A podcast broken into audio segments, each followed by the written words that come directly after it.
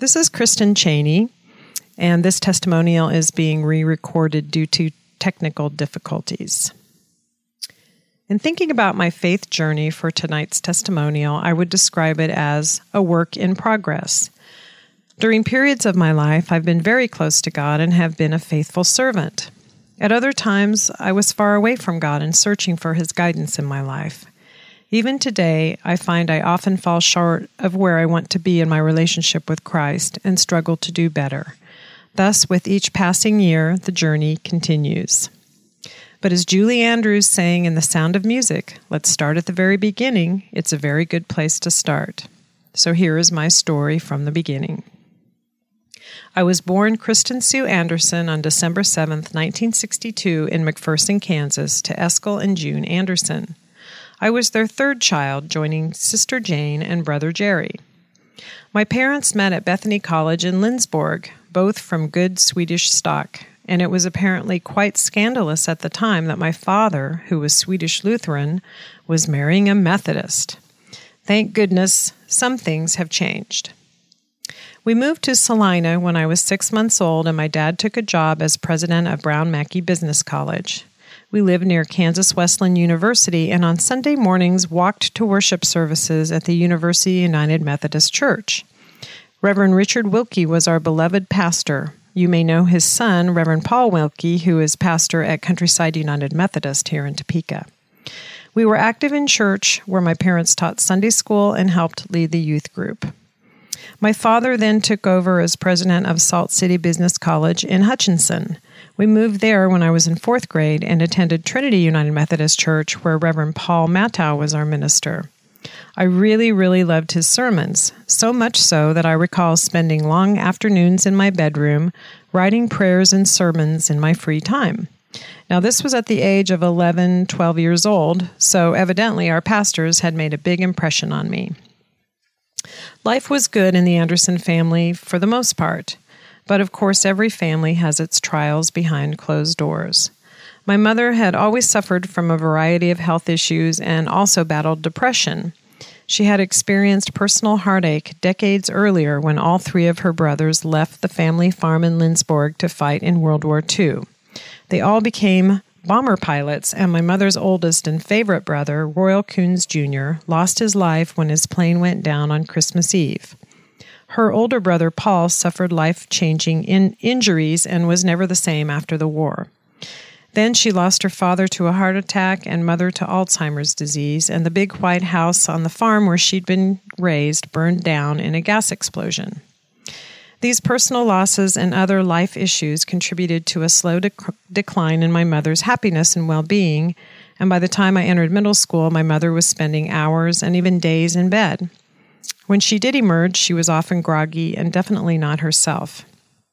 This, of course, frustrated and confused me, so I decided to take matters into my own hands and snuck into her room to investigate her medicine cabinet.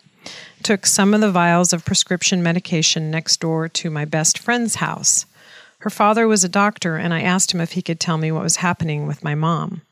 He said that the painkillers she was taking were in such a high dose that if she continued on that path, she would be dead within the year. An intervention by that neighbor got her back on the right track for a while, but things were never really the same the rest of her life. She was moody, critical, unhappy, unreliable, and really unable to be a mother to me, her youngest child. By that time, my siblings were both out of the house, and I was the only one left at home. Of course, I still loved my mother and spent most of my life trying to please her and to fix her. My coping skills in my youth were to be as helpful and good as possible, to make life easier for my father. As a result, my dad and I became very close. After all, we spent a lot of time together, doing all the cooking and cleaning, mowing the lawn, and doing the laundry. My dad was the one I turned to for advice and comfort. In those days, you didn't really talk about things like this, and certainly didn't want anyone outside of the home to know about it. So I just tried to stay really busy and away from home as much as possible. In high school, I joined every extracurricular activity available and got great grades. Upon graduation, I received multiple honors and went off to the University of Kansas with ample scholarships. During this time, I remained faithful in my prayer life and attended church, but I began to act out in my personal life. I dated lots of young men seeking admiration, love, and approval from the opposite sex. While at KU, I majored in journalism and was a good student. One of the best things that happened to me in college was joining a sorority. That home away from home provided a loving, supportive environment, and it was there that I learned to trust women and to treasure their friendships. Several close sorority sisters were Christians who served as role models in my faith walk, and we remain good friends today. After KU, I got a job as a news reporter for a TV station in Topeka. I loved my job, but in those days, if there was a murder at 2 a.m. and you were the reporter on call, you had to lug the 60-plus pound camera, usually in the pouring rain or snow, across town in your own car and interview the neighbors and police with the camera on one shoulder while holding a microphone in your other hand and sticking it in the person's face. I didn't get paid much and worked long hours, and I knew that in order to move up in the TV business, I would have to move around a lot, and I didn't want to do that. What I really wanted to do was work at a university, so I headed back to KU to get my master's degree in higher education administration. During that time, I worked 3 jobs, went to school, and still managed to date a lot of men. One boyfriend in particular was very charming and good-looking, but turned out to be verbally and physically abusive. After that relationship ended, I developed an eating disorder and literally starved myself as punishment for not being good enough and not being lovable. During all of this, I was still attending church, and I even taught Sunday school. Clearly, I was leading a double life in terms of my faith and my personal conduct. I was seeking validation in all the wrong places. But I knew deep down inside of myself that this was not who I was. The enemy was working on me, but I knew in my heart that I was made for more and that God would lead me there, if only I would let Him. After graduating with my master's degree, I started work as assistant director of admissions. My job was to recruit National Merit Scholars to KU. One night, after a long Saturday hosting students on campus, I ran into some friends in downtown Lawrence. These were guys I'd known from my reporting days in Topeka. A really cute, smart, funny guy named Jeff Cheney was with them, and we talked. We had known each other through mutual friends when I lived in Topeka, but had both been dating other people. Now we were both single and free to pursue a relationship with each other, which we did, and 6 months later we were engaged, and 6 months after that we were married. Meeting Jeff was a turning point in my life because he gave me the stability that I needed, and I truly believe that God sent him to me at the moment I needed him the most. Jeff is an attorney and is Chief Deputy Attorney General for the state of Kansas. We've been married 29 years, and our love for each other has grown more and more with each passing year. We've weathered many storms together, but our faith in God has led us through the darkest times and has brought us much joy as well. Together, we raised 2 wonderful sons, Tyler, who's 27 years old, and Alex, who's now 24. Tyler's married to Amber, and they have 2 daughters who are the light of our lives. Ava is 5 and in kindergarten, and Amelia will be 1 year old in March. Life is so good, and I am extremely grateful. But I want to go back to finish the story of my mother. Don't worry, it has a bit of a happy ending. In 2001, my father, who had been battling cancer for about 15 years, told me he was finally succumbing to the disease and did not expect to live much longer. My parents had moved to Des Moines, Iowa, where my brother lives, so Dad could be nearer the Mayo Clinic where he was receiving treatments. Now, he said, they'd like to move to Topeka so that when he died, I could look after my mother. He said, I know you and your mother haven't always gotten along the best, and she can be tough on you, but would you be willing to take this on? It would give me peace of mind to know that she will be taken care of after I'm gone. Because I loved my dad more than anything, and I knew it was the right thing to do, I said, yes, of course. Don't worry about it, Dad. I would love to do that. So my parents moved to an apartment at Aldersgate Village in December of 2001, and my father passed away a month later. For the next 14 and a half years, I took care of my mother. Even though she lived in a nursing home, her health issues required frequent doctor's visits, and her dementia required me to be her advocate and her voice. During a 10-year period, she had a total of 9 different surgeries. That meant moving her in and out of her room dozens of times to avoid paying double rent and staying long hours in the hospital, and taking her to follow-up appointments and pre-op appointments and staying vigilant about medications and insurance and paying the bills. All this while raising my own children, working part-time, volunteering, and trying to lead a normal, happy life. Of course, it wasn't all bad all the time. There were good moments in there, too. At times, my mother could be loving and charming and funny, and while my boys were little, she spent time with them and was a caring grandmother. However, despite my efforts to be a good daughter, she remained critical of me and frequently made me feel like I wasn't doing enough. During this time in my life, I prayed constantly, expressing my frustrations and begging God for an end to this period of servitude. It seemed like there was no light at the end of this very dark tunnel in which I'd been traveling for more than a decade. Yet I remained a good daughter who never shirked her obligations, always remembering my promise to my earthly father. And, miracle of miracles, in the end, my Heavenly Father gave me the most wonderful gift. In the final 2 years of my mother's life, her dementia progressed to a different level, and somehow, with it came the most loving, kind, and caring mother I have ever known. When I came to see her, she would tell me how beautiful I was and how she hoped I wasn't taking too much time away from my own family to be there.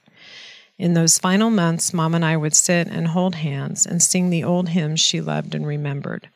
She would gaze up at me with love in her eyes, and I would rub her feet and read the newspaper to her, and we'd watch Lawrence Welk's show and go on little walks up and down the halls of the nursing home, just loving on each other and relishing our precious time together.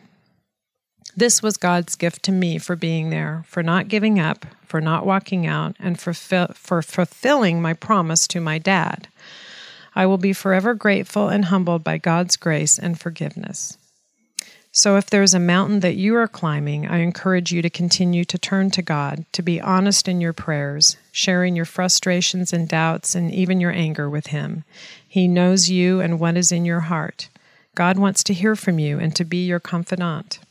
The fog may never lift for you, but you will have a constant companion, and through your prayers you will find healing and possibly relief from that which binds you. So now I'm a middle-aged woman. I'm closer to God than I have ever been, yet I know there's much more work to do in my walk with Christ. I've been baptized twice in my life, once as a baby in the Methodist Church and later as an adult in the First Baptist Church. But I would say that it's been in the past 4 years since we've been attending Topeka Bible Church that my faith has grown the most. What I know now in my wise old age, I'd like to share with you. Do you guys remember when David Letterman had his late-night show and it was still funny and he wasn't super grumpy yet? Well, he had his top 10 list every night, and this is my version of that. I call this my top 10 list of the best things about being a believer. Or, for me, since I've been a believer most of my life, the best things about my new life in Christ. Number 1, I no longer have FOMO. FOMO is fear of missing out. Well, I don't have FOMO anymore. I used to feel left out or disappointed if I wasn't included or invited to something. Now I'm content to be alone and in conversation with God or spending time in fellowship with my family. My life is full and I'm grateful. Number 2, I no longer feel the need to compete. I'm happy with who I am. If you run a marathon, I promise I will come and cheer you on. I'll even make a big sign that says, "Go, go, win, win," or whatever. But I won't feel inadequate or like I need to start training to run a race just to keep up with you. I know myself and my abilities and limits, and best of all, God knows me and the plans He has for me. Number 3, I don't need to keep up with the Joneses, or today I guess it would be like the Kardashians. Material possessions are not a big deal to me anymore. Now I want to have less and do more. I wish to use the gifts I've been given to effect positive change. Number 4, I have less anxiety. Philippians 4:6 says, "Worry about nothing, pray about everything." I used to be a big worrywart. I still do worry sometimes, but I know that God is in control, and whatever the outcome, my faith in God will carry me through the hard times. Giving it all up to God has freed me from the prison of worry and enabled me to trust that God has my back. Number 5, I don't care what other people think about me. Now, nothing personal, but I don't really need your approval of me. That sounds kind of harsh, but for a person who has spent her life trying to please everyone, this is huge, and what a relief. Now I know that the only one I need to please is my Heavenly Father, and only He will not abandon or disappoint me, and only He will love me unconditionally, and only He will forgive my sins and make me brand new. I am no longer a people pleaser. Now I try to be a God pleaser. Number 6, I want to spend time with spiritual people. I love going to church, love singing in the choir, I love attending Bible studies and listening to testimonials. Being in the Word with believers is humbling, but I am starved for knowledge and ready to learn. This past year, I attended the chronological Bible study taught by Patty DiLiberto, and I learned more than I have in a lifetime of studies. When Patty offers this class again in a year, I urge you to do it. It may seem overwhelming to commit to a year-long weekly study, but trust me, you will not want to miss a class once you start. Patty is a true gem and a treasure to me and all who know her. There are many other strong and faithful women here at TBC who have been encouragers of me in my walk of faith, and the women in Intentional Moms and IF gatherings and my small group in the Chronological Bible Study. I'm just blessed to know all of them. Number 7, I'm no longer a perfectionist. For years, I tried to create the perfect image of myself and my family. Well, I'm way over that now. What you see is what you get. Take me or leave me. I've learned that it is only through honesty and sharing that we can help each other and learn from one another. Oh, and by the way, there's no such thing as perfect. Number 8, no need for trophies or accolades. I have a wonderful collection of plaques and trophies from various organizations at home. And where are they? In boxes in my basement storage room. I don't need them anymore. I'm not saying we shouldn't do good works. As Christians, we should do what God calls us to do, but for the right reasons. Now I know that as God's daughter, I am enough, and I don't need a plaque or certificate to prove my self-worth. Number 9, I feel joyful. True happiness comes from our relationship with God, not from any earthly gift or thing or person, but only from the love of our Heavenly Father. And finally, number 10, I know I am a work in progress, and I'm okay with that. God is looking out for me and working through me. He continues to show me where I should go and to nudge me towards the people and activities that will enlighten me. I am His child, and He loves me just as I am. Thank you so much for hearing my story, for your encouragement, and for sharing this journey with me.